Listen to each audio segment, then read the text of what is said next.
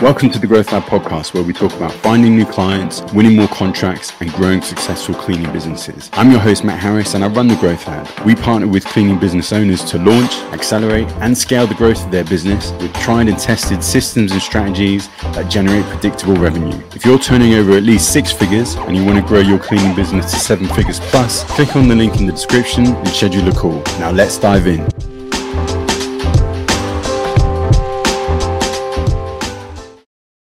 So, what are some of the other differentiators aside from offering additional services that you come across for, uh, or that you help the the best businesses that, to develop?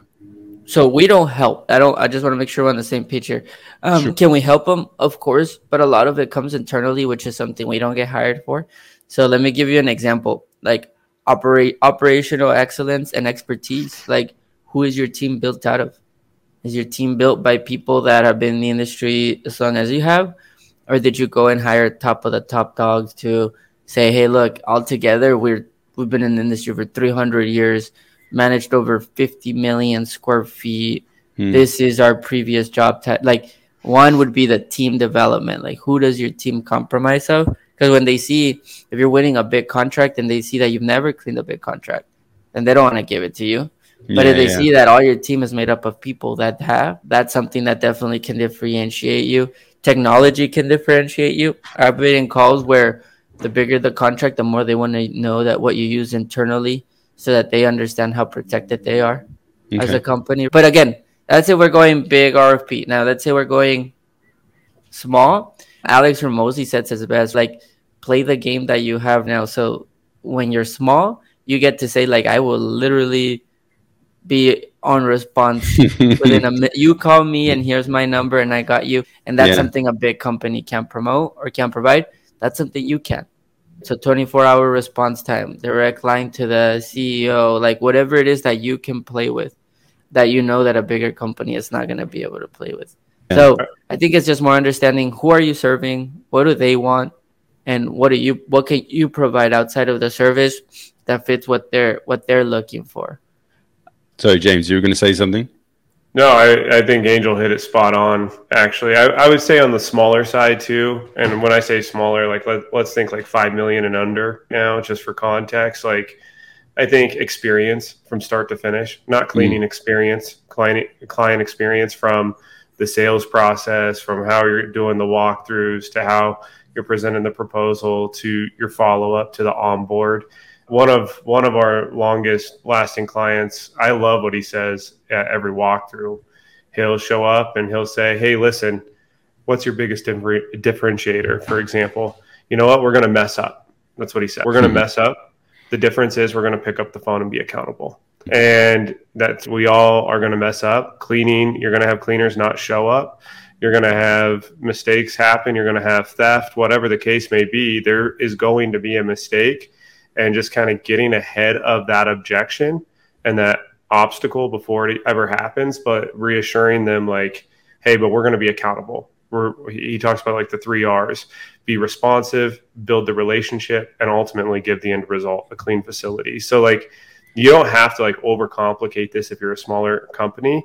You just have to position yourself differently and then ask yourself what experience are you providing from like literally start to finish? And then how are you maintaining that experience throughout your eh, the lifeline of the client so just going back to when you started, so you've got a, a, residential cleaning business, right? Yes. Well, I tried to keep it residential because obviously, as I said, I was pregnant. I had young children all the way through growing it. I wanted, for me, it's all about work-life balance. And there's no point in running a business if you then don't get to enjoy your children. What is the point of working 12, 15 hours a day to make more money yes, I can see the point of doing that. Mm. I chose not to do that. I always chose to keep my business a bit smaller. I probably, no, I definitely limited growth of my own business because I always, to me, it was more important to have that work life balance. So, how, yeah. how did you go about winning your first client? Gumtree. So Gum oh, back wow. then, Gumtree was free. So this oh, was a long time ago, yeah. and I took on my first customer at seven pounds an hour, which all of you will be cringing at. It was a long time ago. Inflation's happened since then. Yeah. So, and at the time, ten pounds an hour was an all right price. I think I was up at twelve pounds an hour within about six months because I yeah. quickly realized the error of my ways. So it was it was Gumtree that started me off. Social media although Facebook and things had existed, it wasn't like it is now. Um, yeah. Now you would just go straight on Facebook or Instagram, even TikTok, not quite as effective. Whereas back then it was Gumtree. Yeah, Gumtree. I remember using Gumtree. You need to dig around a little bit. And did you post adverts on Gumtree as well? Did you like refresh regularly? My, yeah, my two pound adverts. Yeah, uh, got chatting to people yeah, it worked. And then, like a lot of businesses, it's word of mouth. So, probably because I was charging seven pounds an hour, gosh, my name got it rippled around there. I had leaflets, so I put those up in the Tesco's and the Sainsbury's and, and leaflet drops. Now, I would not touch any of those. I'd go straight for advertising online and doing search engine optimization and those kind of things. But back then, that's just not an option when you first start out. When I I started my cleaning business, I did the same thing. Flyers, we did some leaflets, definitely Gumtree, and then mostly emails as well. Didn't really factor in any SEO or paid advertising or anything until much later on. Yeah, a website is your it's your storefront. No, it's it's kind of it's your um, it's home base. It, it's where you you know people go to kind of validate your your service. If you don't have a website that that should be a red flag to a potential customer because you know are, are you a serious enough business to in the 21st century not to have um, a a website is is going to be a little bit unusual? You look at the biggest businesses they all have websites.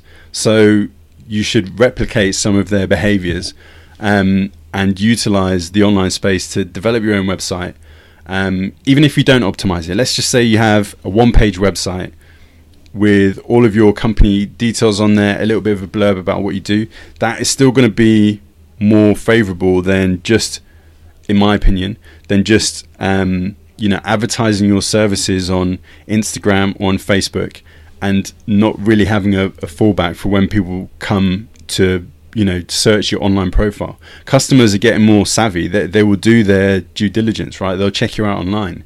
So you need to have an online presence. You need to have an online profile. And a website is is a central part of that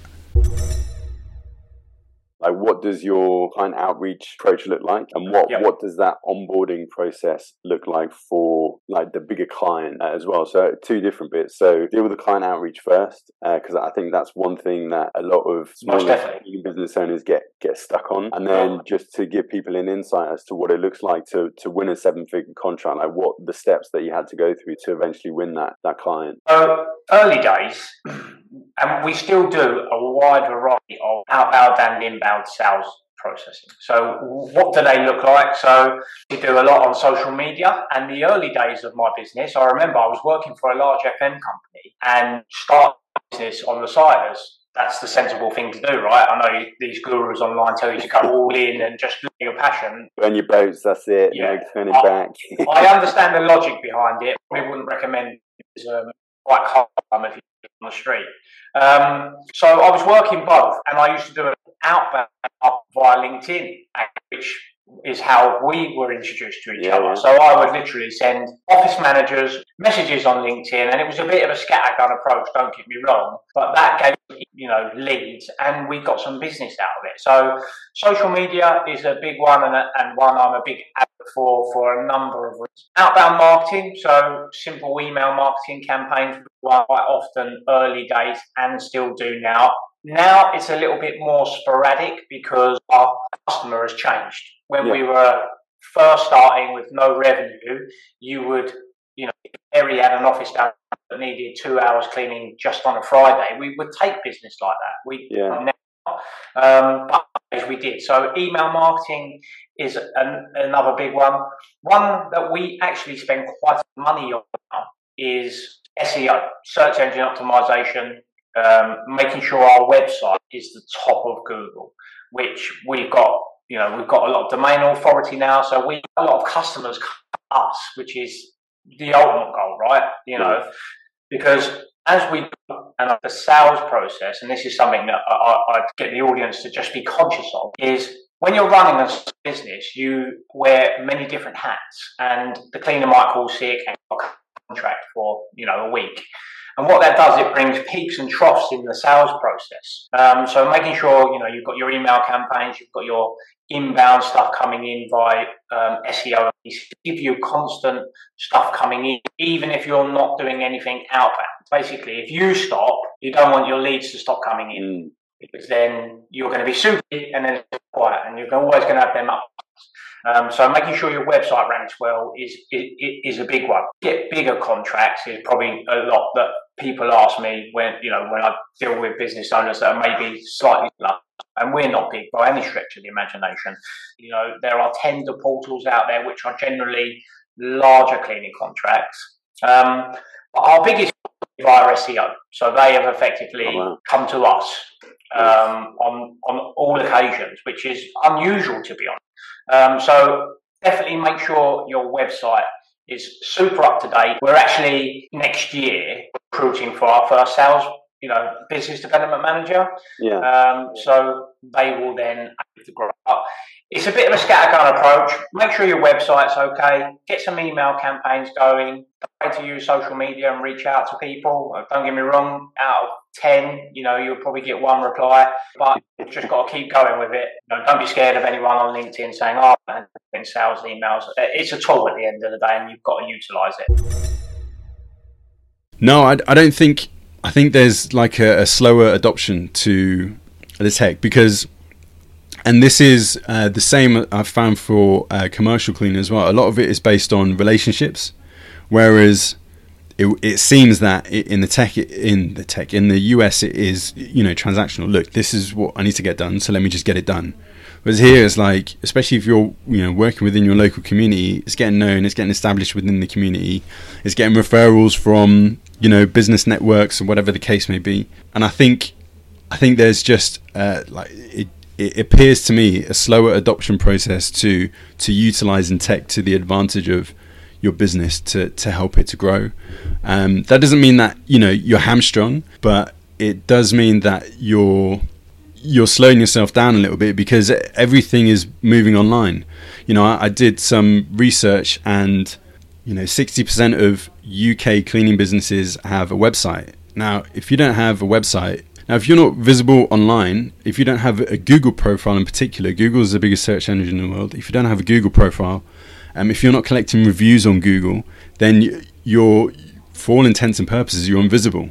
Um, and you know, simple things like having a website, even if it's just a one or two page website, um, which can be optimized. Um, you know, you can have a layout in there which will take the uh, the visitor on a, on a journey to not necessarily well to either book with you or to at least raise an inquiry.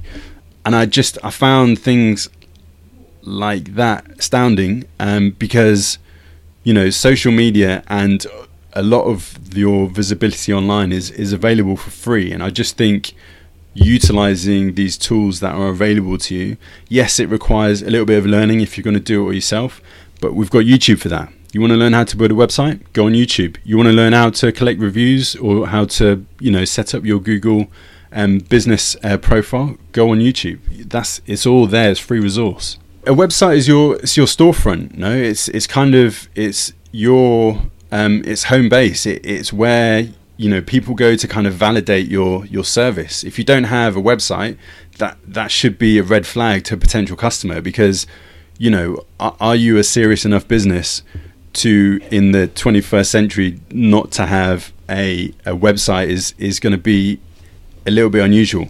You look at the biggest businesses; they all have websites. So you should replicate some of their behaviors and utilize the online space to develop your own website, even if you don't optimize it. Let's just say you have a one page website with all of your company details on there, a little bit of a blurb about what you do.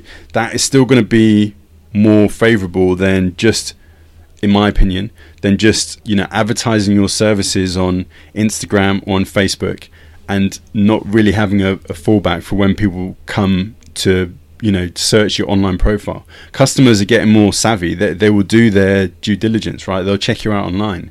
So you need to have an online presence. You need to have an online profile. And a website is is a central part of that.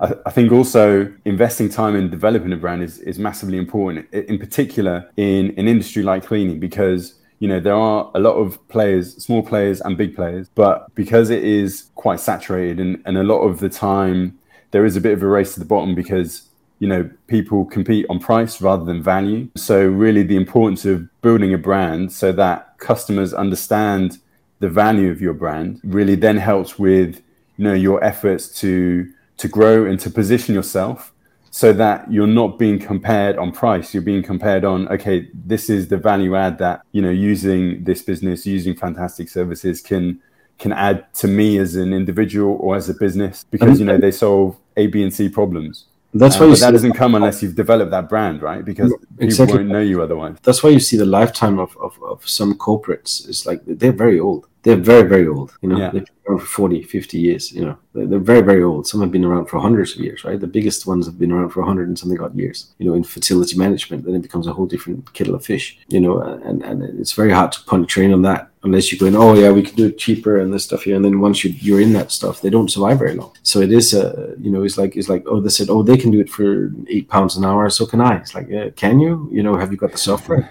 you got everything else it's like you might win the contract but are you going to be profitable on it? Are you going to be living off it? It's like that's another story. Yeah. Right? That's whole whole whole aspect of, of commercial and corporate cleaning that just becomes really tough to deliver, you know, if you go down that, that race. So I agree with you. Thanks to you guys for listening to the Growth Lab podcast. You can access the show notes and free resources via the link in the episode description. And if you got some value from this podcast, please pay it forward and share it with others across social media or leave a rating and review on whatever podcast platform you listen to, as it would really mean the world to me. Hope you enjoy and subscribe, and I'll see you in the next episode.